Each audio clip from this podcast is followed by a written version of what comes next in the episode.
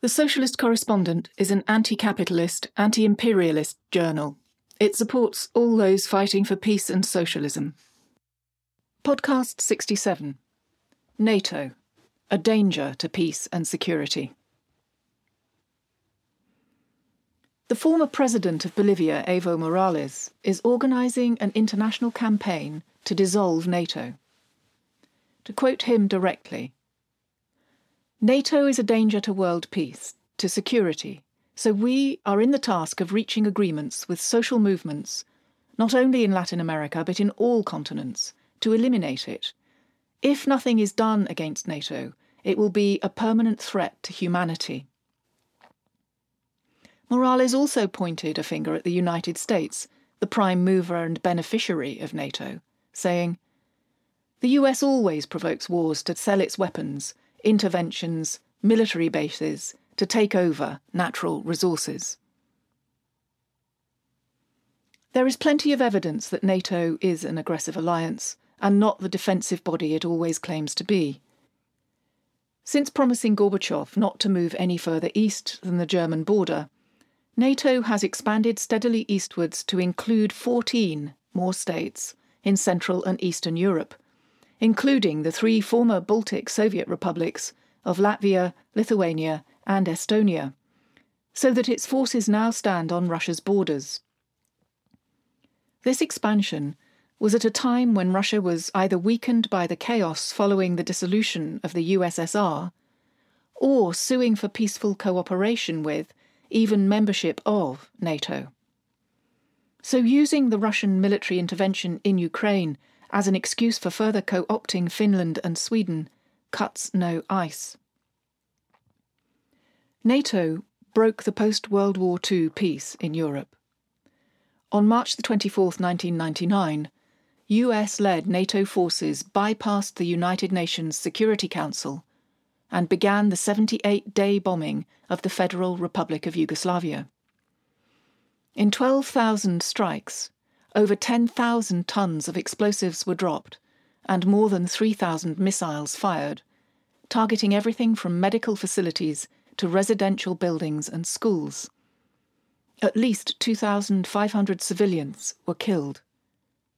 During the bombing, NATO used depleted uranium bombs prohibited by international conventions.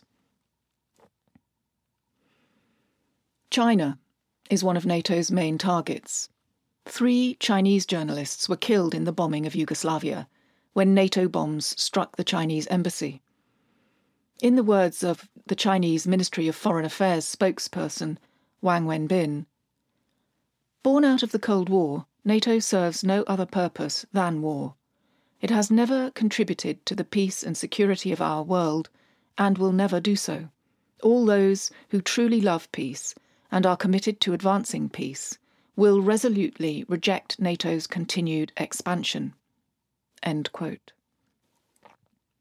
Russia is another chief target of NATO. On the 19th of March, Russian Foreign Minister Sergei Lavrov recalled further NATO aggression in this way. NATO also acted in Iraq without a United Nations Security Council resolution. In Libya, it did have a resolution, but it only covered establishing a no fly zone. NATO bombed all the army positions from the air, which the UN Security Council did not warrant, and brutally killed Muammar Gaddafi without trial or investigation. Now, Secretary General Jens Stoltenberg has declared that NATO must bear global responsibility, so NATO is ready to defend itself in the South China Sea, a really unusual type of defence. NATO is a nuclear alliance and an instrument for the enforcement of United States hegemony in an increasingly multipolar world. It puts Europe on the front line, mainly in the interests of the United States. In November 2021, NATO Secretary General Jens Stoltenberg spoke at the Nuclear Policy Symposium. Blaming the Russians and Chinese, he said, as long as nuclear weapons exist, NATO will remain a nuclear alliance. We are working to enhance the resilience, responsiveness, and effectiveness of our nuclear forces. The strategic forces of the alliance form the foundation of NATO's nuclear deterrence, particularly those of the United States. They are the supreme guarantee of Allied security. The United States nuclear weapons forward deployed in Europe are the most tangible demonstration of this. The independent strategic nuclear forces of the United Kingdom and France have a deterrent role of their own and contribute significantly to the overall security of the alliance. Other allies also provide important capabilities and infrastructure, like dual capable aircraft, in support of NATO's nuclear sharing arrangements.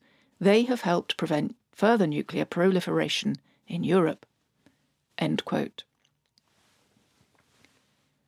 Steadfast Noon, NATO's so called annual deterrence exercise, began on the 18th of October 2021 and involved dozens of planes and 14 NATO countries. The bases used for the drills were Aviano AB and Ghedi in Italy. These air bases house an estimated 15 and 20 United States B 61 3 and B 61 4 gravity bombs, respectively. More bombs are deployed in Belgium, Germany, the Netherlands, and Turkey. The US is developing the more accurate B 6112, which will replace all existing gravity bombs and was scheduled to have the first production unit completed in late 2021. The Arms Control Association reported that Belgium, Italy, and the Netherlands are in the process of acquiring the new F 35A fighter jet, which conducted in September its final flight test to complete the nuclear design certification process and ensure compatibility with the B 6112. The aircraft do not carry live bombs during the exercise flights. It is stretching the claim of preventing nuclear proliferation pretty far to include five European countries in storing US atomic bombs and to include 14 European countries in drills to deliver them. Europe is on the front line of the risk of nuclear conflict. The USA, which controls the use of nuclear weapons, is far in the rear. It may be argued that no one would be so insane as to genuinely consider deploying nuclear weapons. But the United States has considered it. Walter Pincus reports that the US has roughly 150 nuclear bombs stored in the five European countries.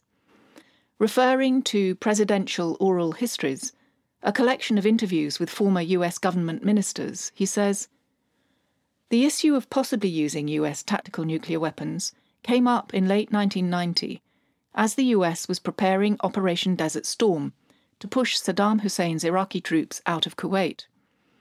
As Dick Cheney, then Secretary of Defense, put it when questioned at the Miller Center in March 2000, if he, Saddam, uses biological or chemical agents against our troops, all bets are off and we reserve the right to use any means at our disposal to respond. The threat clearly was that we'd use or threaten to use nuclear weapons. Cheney went on. I said, I want to know how many tactical nuclear weapons will it take to destroy a division of the Iraqi Republican Guard, and I found out it takes 17 weapons. US Secretary of State James Baker also used the threat of use of nuclear weapons in a conversation with Tariq Aziz, Saddam Hussein's closest advisor, in January 1991. Baker said, Based on the real time example of how such a threat really worked to protect our troops, the Obama 2010 Nuclear Posture Review made a mistake when it said it would only use conventional weapons against a non nuclear state that employed chemical or biological weapons. Threats have also been issued in relation to the current conflict in Ukraine. On the 24th of February, Reuters reported the words of French Foreign Minister Jean Yves Le Drian on French television TF1. I think, he said, that Vladimir Putin must also understand that the Atlantic Alliance is a nuclear alliance. Words most likely to have prompted the Russian decision to put their forces on nuclear alert. NATO has always been a threat to peace in the image of its creator, the United States. The United States is the only country to have dropped nuclear bombs on the civilian populations of Hiroshima and Nagasaki in 1945.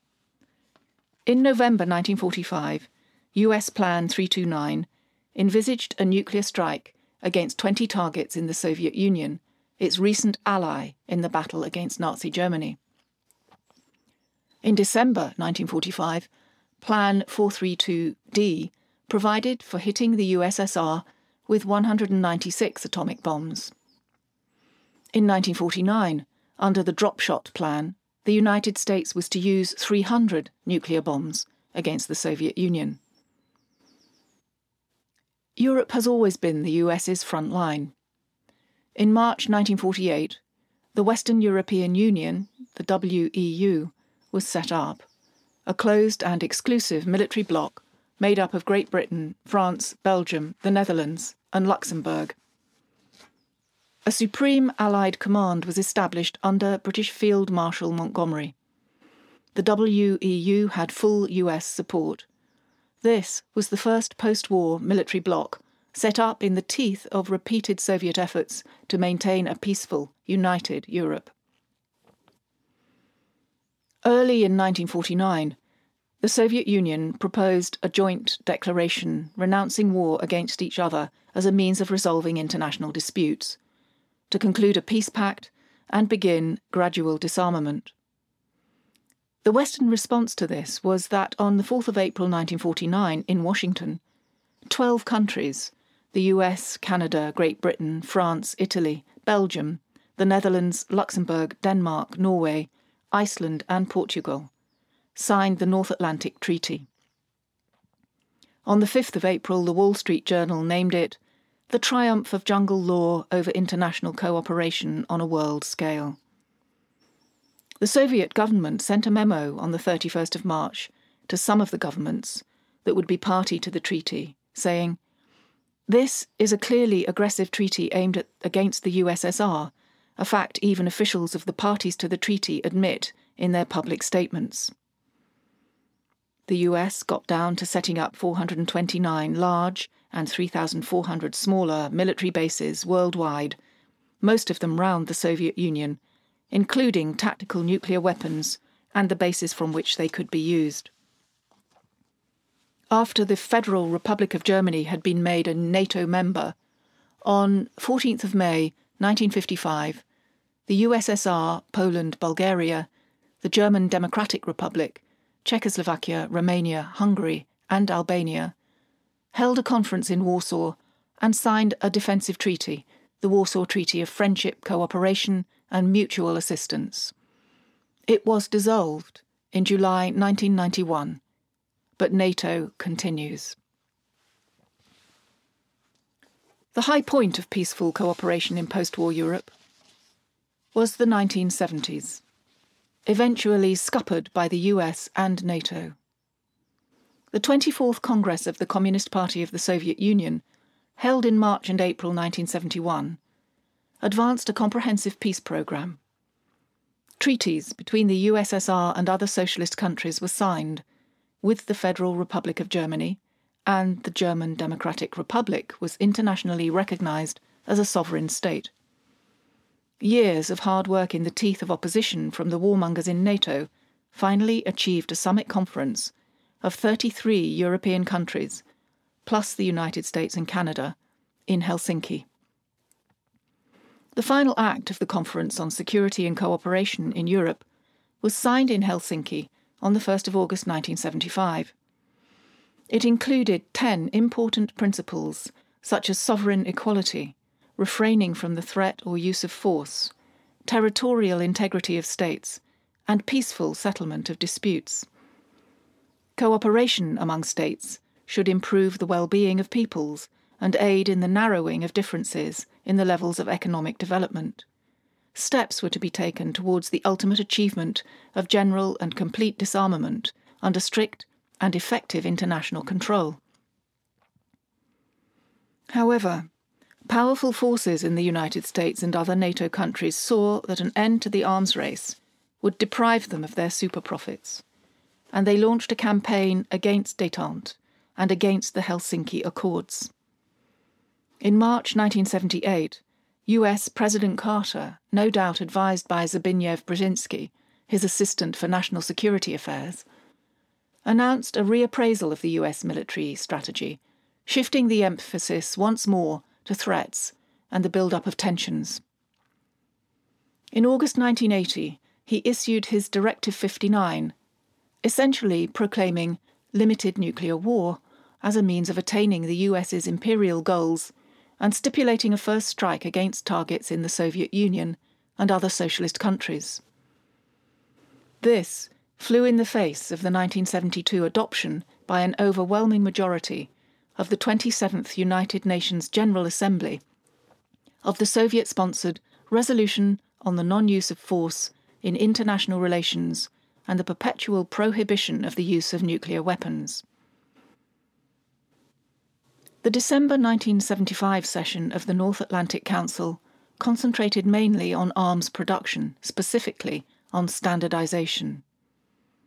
The May 1977 North Atlantic Council summit agreed on 140 steps to enhance Western preparedness for war. A North Atlantic Council session held in Washington in May 1978 approved a special comprehensive rearmament program worth $80 billion and scheduled to last 15 to 20 years. The aim for military superiority to dictate to independent states was completely at variance with the Helsinki Final Act. At its December 1979 session, the meeting of foreign and defence ministers of the NATO countries, clearly under pressure from Washington, approved plans to produce and deploy in Western Europe new US medium range missiles targeted on the Soviet Union and other Warsaw Pact countries. The missiles were deployed in the Federal Republic of Germany, Great Britain, and Italy, and subsequently in Belgium and the Netherlands. On the same day as these plans were approved, President Carter announced a broad program of further US military build-up, including the creation of NATO's Quick Reaction Alert Force for operations beyond the NATO region. In 1980, the US began the manufacture of cruise missiles and the Trident system of nuclear submarines. In May 1980, the Warsaw Treaty Political Consultative Committee declared if the decision to produce and deploy new US medium range missiles in Western Europe is carried out, the situation on the European continent will sharply worsen, since a growth of destructive potential in Europe will inevitably affect the political climate and the vital interests of the peoples of the continent, and will entail a new, huge expenditure which will lay a still heavier burden on the peoples. This is as true today as it was then. The governments of Europe need to start to consider the real needs of their populations and not the warlike demands of NATO. People the world over should rally to Evo Morales' call dissolve NATO.